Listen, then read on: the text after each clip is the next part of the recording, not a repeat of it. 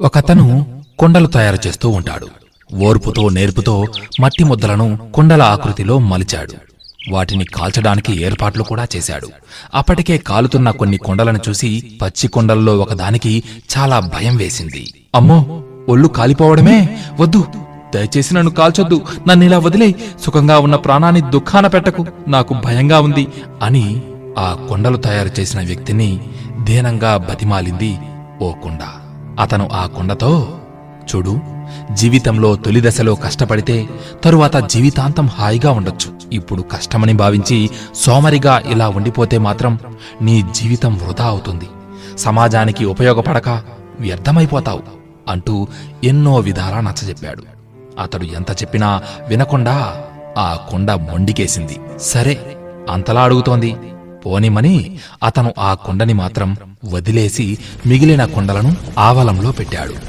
ఆవలంలో కాలుతున్న కొండలని చూస్తూ తనకి ఆ అవస్థ తప్పినందుకు ఆనందపడుతూ నాకు బాధల్లేవు హాయిగా ఉన్నాను అనుకుంది ఆ పచ్చి కొండ.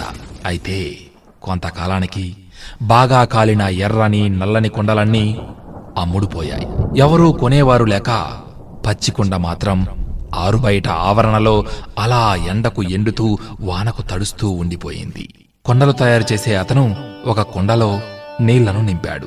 కొన్ని కుండీలలో మట్టి నింపి మొక్కలు కూడా నాటాడు.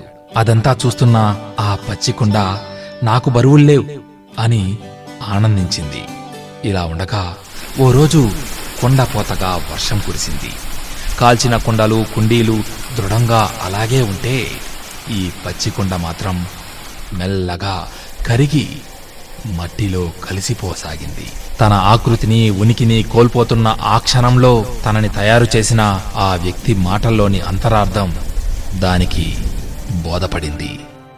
కానీ అప్పటికే జీవితం చేజారిపోయింది.